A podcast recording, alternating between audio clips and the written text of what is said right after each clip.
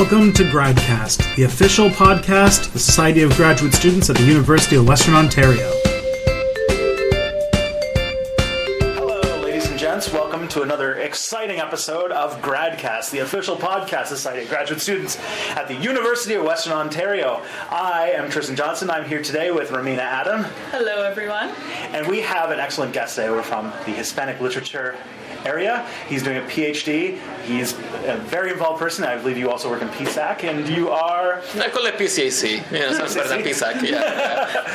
His name is Jaime uh, Brenes Reyes, and uh, very good. Yeah. Lovely. Welcome to Gradcast. Thank you. We tried to have you on a bit earlier, but you know complications got in the way. But welcome, you made it. How are you? Finally, I'm okay. You know, it's uh, end of March, so it's a, it's a, it's a bit busy. You know, some uh, exams on uh, SSC grade. But I think you know that's uh, the same for everyone. Celebrating with a beer at grad club. well, right now, you know, no one gave me a beer, you know, yeah. so you know. oh. we, we can we can wait for later. after yeah. after grad. Yeah, exactly. Yeah, yeah, yeah. I'm very professional yeah. in that regard. All right. so Jaime, tell us a little bit about what you're doing. What you do in these hallowed halls. Well, I enjoy uh, reading. Um, I think uh, reading uh, good literature can be uh, sometimes a bit uh, therapeutic uh, somehow and also very engaging in a way that uh, takes me out of my uh, or push my, my limits of what I understand by by reality. So when if when, when I read a, a good text, I know that it's good because at the end I'm like, what the hell do I just read? or what do I make out of this? So when, when, when I don't know what, what this uh, what something meant in the text is when uh, it, it, gives me the signal that I actually read something good. That's, that's, that's what I try to do.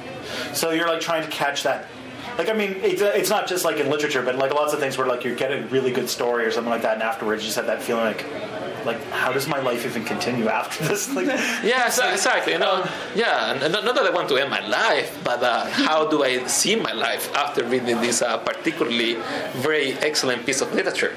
Mm-hmm. Or how that might change uh, what I have already experienced before reading it. So that's a really interesting thing to to because uh, like the qualia, like the, there's not really a word for the emotion, right?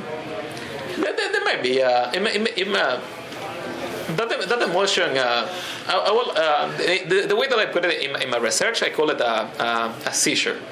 Seizure? A seizure, yeah, yeah. So uh, seizure, you know, in the English language can mean many things. It can be an assault, it can be a possession, it can be a, a kidnapping, uh, it can be a, some kind of interruption. So uh, I see that that emotion, if, if you want to call it an, emotional thing, or even an uh, affect, in which uh, the uh, there is a, a um, some, some, something that happens in between, almost like an earthquake. I don't know if you have ever you know uh, been or felt an earthquake, but you know there's a, that moment that you know that they might that according to the to the to the clock might last one second, but then according to your own emotions or the way that you feel it, it might last a, a century if you are, you know if you really get into it. So you're taking the word seizure out of like the typical scientific aspect of it, which is like that you know increase in neural activity, well abnormal neural mm-hmm. activity, and you're kind of redefining it in like a kind of in terms of literature, right? Exactly. Yeah. So in the in the humanities right now, there is a, a field emerging which uh, we uh, some people call uh, health humanities. Okay. Uh, so there, there are some, uh, in fact, some uh, physicians that are trying to engage with literature and explaining the, the works of, let's say, famous authors like Dostoevsky, mm-hmm. and they try to explain it by by using. Uh, we, we, know, uh, well, for example, you know, the, we know that Dostoevsky was was epileptic. Right. So some physicians uh, go and, and, and read these books and try to explain it, being like, oh, okay, so Dostoevsky was epileptic so he was really uh, he was uh, writing uh, this way. I I recognize and I acknowledge that reading, but I I take some things out of science and use them rather as, as metaphors for my own reading. Mm-hmm. So what, what I want is not exactly to explain uh, a good text, because uh, I, I, th- I, I, think that, that when you want to explain a good text, then it's not as interesting the, the, the question or, or, the doubt, the seizure moment has to remain there. Uh, so I, I, use it as a more of more of a metaphor uh, uh, method, let's say, in which uh, you know, uh, and then for, for from that from that point to bring questions back to science. Uh, not not to uh, not to bring science into the explain it, but try to uh, raise questions uh, to uh, may, may pose some kind of challenge or some, some kind of debate with, with scientists. Very interesting. So Dostoevsky, so he's a, for those of you who don't know, a Russian author. Mm-hmm. He's author of Crime and Punishment, The Idiot. Um, so he had epilepsy, as you said. Yeah. And so I guess, is he like a common person that these people who are doing health humanities research, that they really look into? Well, he's uh, he's, he's one of the uh, of the uh, main ones, I would say, Right. because uh, he's very well recognized in literature. Yeah. And you're looking into, who's the author that you're currently looking into Uh, mainly uh, Julio Cortázar. Okay. Um, Can you tell us a bit about him? Uh, Julio Cortázar, he was uh, he was born in Belgium in uh, 1914, just at the beginning of the uh, the, the First World War. Then uh, he uh, he uh, he grew up a couple years in France, uh, then in, in uh, Spain. Then uh, he moved with his family to Argentina, and then um, he, uh, he he studied to, to uh, just to be a teacher in uh, you know primary high school he was he, he was uh, doing some writing in his uh, 30s and, uh, and 40s, but uh, he was a bit of a shy uh, shy person. He was he was, uh, he was extremely extremely tall. He was almost like two, two meters tall. Uh, you, you see a picture of uh, this guy. It was like oh my god, look, uh, you, you see the big difference, you know, in the, in the pictures. But uh, but but then uh, by the uh, end of the uh, the 50s. Uh, Almost like, almost like a mid, middle of the 50s, actually, he decided to move to France and uh, he, he lived uh, the, the, uh, the rest of his life in France. Uh, the, the political situation in Argentina at the time was was, uh, was a bit difficult. There was uh, some dictatorship. Then later on in, in the 70s, uh, there was a military dictatorship. You know, there was a, there was a coup. But then. He, even in his own words, he felt more of a Latin American in France rather than Argentina. Uh, and uh, he he wrote a, a very famous novel uh, in the in Latin American literature. It was uh, it's translated into English as uh, hopscotch, but he was uh, mainly um, a short story writer. Okay. And what got you interested in, like, what exactly are you doing with his his literature? What are you looking at? Well, his uh, his literature, uh, his uh, his uh, his uh, short stories. There is always a point in which I, I feel I feel that what just happened here, uh, because there are these uh, these moments in which you don't know exactly who is talking, who is doing the, the narration, or what the, the, the setting might, might, be.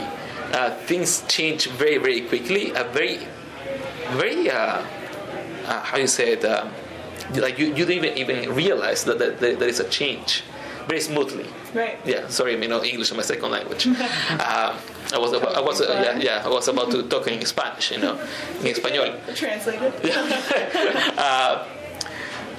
But but then uh, when it, when it was uh, diagnosed with a, with a seizure disorder, I came across uh, this uh, very interesting essay that, that he wrote. More of an essay, it was a, a reflection of uh, how he writes or he comes to write a short story.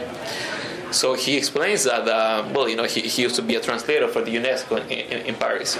So he, he, he, will be like, uh, maybe I'm, I'm translating something from French into Spanish, but then I, I, I feel this, uh, this thing, you know, coming into me, into my, into my mind, taking over me, some kind of possession, uh, that he, he felt the idea coming upon him and then he will have to stop doing what, whatever he was doing and just sit down with his uh, typewriter and type out, uh, out the, the, the story. Uh, so then, because of my, my, my seizure disorder has much much to do with language, I felt some kind of uh, of connection. Uh, you know, that, that, that moment in, in which I have to stop whatever I'm doing. Uh, and uh, again, you know, this is something that, that goes back to uh, Dostoevsky. That, that's why he's uh, he's very interesting. That uh, as a, someone someone with, a, with a seizure, you know, anyone with a seizure will, will tell you, it's not something like that we want to have one. We, we avoid having one. Um, that's why we take medication, you know, first of all. But at the same time, there is something to gain in a very strange way out of them. That uh, being taken away from reality for a second might you know give you some uh, momentum or almost into looking at, at the world in a, in a different way. So when when when, uh, when I read this uh, this reflection by, by Cortázar and how he comes to write that story uh, because uh, he feels this uh, thing coming up on him and then he has to uh, he has to sit down and write and he goes as far as to call these uh, these ideas almost like demons. Uh, that he that when he writes a, a good short story, he's doing ex, ex, uh, exorcism. Wow. Because uh, what the interesting thing is that he's trying to kill that emotion by giving life to a story. Uh, It's beautiful. then that- that's the way I, I try to see my, my research. That uh, you know, yeah, we know we are all you know, uh, you know, graduate students. We, we know that it's not easy to do research, but then we, there is some kind of passion by which we know we want to do it, but the only way to finish it is to actually do it. Uh, so there is uh, some kind of uh, you know something pushing pushing you you know towards those limits. Yeah, so that, that, that's what got me interested in, in, in Cortázar. Yeah. That's awesome. That's really interesting. Uh, what's really interesting about that is uh, both uh, your author, you're talking about how he felt like almost as if creativity or the inspiration for the story came from without, and that's actually a really common thing. Like if you look like look back at like things like the muses, like the concept, and like Yeah. that creativity comes from them. So. How does this idea of like the seizure, as in like, or the seizure, as in like being like your life feeling interrupted by just being taken away by an amazing story that you've read, as opposed to like this idea of the story coming to you Yeah. and you have to write it. Like, Yeah. how do how do you um, reconcile those two uh, states? Well, you know, I, I, as, as I say, I, I try to bring, um, or I try to do my uh, neuroscience uh, readings. I might, I, might, I might be misinformed, but you know, I try to do as much as I can. uh, seizures, at least, in, in- you know, there, there are many types of seizures. Uh, in, in my case, uh, they happen. So, you know, a, a neuroscientist? Yeah, I'm a graduate student. I would love to call myself a neuroscientist, Okay, but okay. not just yet. Okay. Yeah. But you know, there, there is uh, the, the the theta waves, right? Yeah. So that's where my seizures happen. So theta waves is uh, daydreaming. Right. So daydreaming, uh, do you do you um, do you decide when to daydream? I will say no, especially when when, when reading a, a text. If if you if you get really engaged with the text, there is a this uh, certain point in which uh, in which you, you lose uh, that grasp well of of, of uh, you know the, the way that we perceive the world normally. So that, that may alter even the, the, the function of the brain. So there, uh, in writing and reading, there is a, a, a generation of that daydreaming state, which is also what the neuroscientists uh, see as the, uh, the, the, the primary role of these uh, theta waves. Not, not, not only of daydreaming, it's, ha- they happen when, when, you when, when you have dreamings, uh, when you have dreams, but also uh, the, uh, it's a focus of creativity. It's amazing. Like, there's always so many thoughts that Yeah. creativity is something you work hard and work at, but it's actually Oh, no, no. like the idea that sometimes it just comes. Yeah. That's that's really fascinating. Um, so another thing that's really cool about your work is that there's like you're always uh, in the humanities participating in a conversation. You know, We try, yeah. You- You're, you're, you know, you, every book is responding to books Mm. and is trying to say something, responding. And so, like, is there other people working in this idea of seizure, or is this like your baby? There, there are some people. Uh, I have convinced them into. no, no, I, should, I should not take credit for it. Uh, no, it has come from uh, from many sources. Um, but uh, I would like to see it as, as the, the thing that uh, I'm bringing um, in, into into the field. Especially, you know, as I, I mentioned before, health uh, health humanities, but uh, the, the, the, the, the focus of, uh, uh, of at least a literary uh, theory in terms of uh, let's say um, um, neuroscience or health or health humanities have been English uh, literature, you know, mostly uh, mostly American, and uh, in some cases of Dostoevsky. So, but in terms of Latin American, there's uh, Latin American literature, nothing I've seen. So you're really going to be a pioneer. I hope, yeah. That's very good. So, what do you think? What would you say that the implications of your research would be then? Um, That's a good question. What can it tell? Yeah.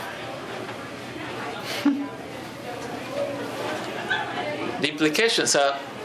I would like to. Uh, Do you think it's like a way to kind of bring like a human side to, you know, people with epilepsy, and instead Mm-hmm. yeah. like taking you away from just calling it like a neurological disorder or something. You're kind of Yeah, exactly, you're, yeah, you're looking yeah. Mm-hmm. at it from a different fr- from a different angle. Like you know, it has its benefits, and it can really get you super engaged into reading this awesome literature in like a different way. And So Yeah, yeah, that, that, that, that, that was the angle that, uh, that um, I was uh, it was uh, taking me sometimes that, that, that that's exactly what I tried to do. Uh, so the, the, the implication I will say is that uh, my experience with the healthcare in North America has been well, it could, could, it could be much better. The, the way that healthcare is, uh, is perceived in North America is that it is there for the treatment of people with, with illnesses. And I don't think that, that that's exactly what healthcare should be. Healthcare should be there for the betterment of well people, not only of, of people with, uh, with, with some kind of uh, disability or some kind of illnesses or some kind of something. Healthcare should, should, should, be there for the uh, for everyone, for the benefit of everyone. Even if you don't have a you know some, some kind of seizure disorder, you can get you can get much from you know the, the reading about other people's uh, narrative or, or, or perception about it. So when we talk about health or healing or uh, you know whatever we want to, what we want to call it, it's, it's not it's not just to treat, you know, and who's the, who's the next uh, who's the, who's the next person in the line, you know, to uh, for me to see uh, an appointment today as a, as, as a doctor. It should be for, for everyone. very interesting. So where does the connection come then between seizure as like this new definition for this experiential Mm-hmm. moment and seizure as in you know the medical um, when you know the, the, the, the firings the you know shaking and the Yeah, yeah, yeah. on the floor thing like uh, like I mean they come in all sorts of uh, shapes and sizes but I'm just wondering like where do you see that connection between uh, seizure as experiential Mm-hmm. uh, event and seizure as like medical episode Yeah, uh, I, I, I see it as a as, as the moment, the uh, the moment in which you are in between. So uh, a seizure doesn't really have to be uh, some kind of a tonic-clonic in which you know that you, you, you lose a control of your body. There can be many many types of, of, of seizures. Um, you might be having one and you have you have no idea, uh, or I might have I, I, I, I might be having one and you have no idea. And uh, someone just be, before the show was uh, mentioning the uh, uh, conference that we recently uh, did in my department that calls that we, we call trans and trans. So being in that trance state can also be a seizure. So it doesn't doesn't have to have a in let's say um, a bad meaning. It could be bringing oneself in connection with the, with other people. So you know when, when you're when, when you're dancing, when you are so so intensely dancing as in a rave, or so intensely meditating as in yoga, well, why don't we call that a seizure too? Because uh, there is an interruption. There, there is an alteration of the way that we're perceiving reality. So you know, th- this, uh, this, uh, I think this is a word that have a lot of potential to, to bring something new into uh, people's life. Oh, I think so. I think so. That sounds like you're adding to the lexicon right there. Yeah, that's awesome. That's a really interesting way to think about seizures, like in a just completely redefining it. And I think that's that's very interesting. Um, how would you say? So, do you think that the way when you read literature, have you ever com- talked about reading the same work and then talked about with someone who doesn't experience seizures, and and you've seen like a difference in the way that you guys perceive that literature? Oh, definitely, yeah, yeah, yeah, Yeah, yeah. yeah. But uh, I don't, I don't, I don't see a debate or the exchange of ideas of different perspectives as something bad. Yeah. I, I think we, we uh, it's very beneficial, you know, to hear the different perspectives. Do you think you experience it on a kind of like a higher level in comparison to other people? Yeah, perhaps, and uh, I, yeah, that, that, that's, that's that's also a good question, you know, because uh, I don't want my thesis to be about myself or about my experience. Yeah. uh, I try to take my ego outside of it uh, and uh, bring it in connection to other people. Right. I think it will be a, a very, uh, a very, a very big mistake of my part if uh, what I'm, what if uh, writing is, all, is only my interpretation of this particular text, because uh, then there is no interruption. Right. I, I will just, uh, I will just, uh, be- uh, I will be just building my own ego out of my It would interpretation be an autobiography. yeah, exactly. Yeah, yeah. So uh, I, it, it it is hard because you know I, I do feel the connection, but at, at the same time, it is a, a seizure in the double sense. And even for me, with you know, it's, it's trying to step away from myself. Why I can read things better than you by Jaime Bryce Thank you so much for coming. No, thanks speak to you, yeah. That was Great, amazing. Thank you. Thank you, thank you. That's all for this week. If you want to send us some feedback, or if you want to come on the show yourself, email us at gradcastradio at gmail.com. Be sure to hook us up on social media. On Twitter, we're at Gradcast Radio, and look up Gradcast Radio also on Facebook. If you want to subscribe to the podcast, the podcast is located at gradcast.podbean.com and it's on iTunes. And while you're there, why don't you leave us a review? It really helps us out. We'll see you guys next week.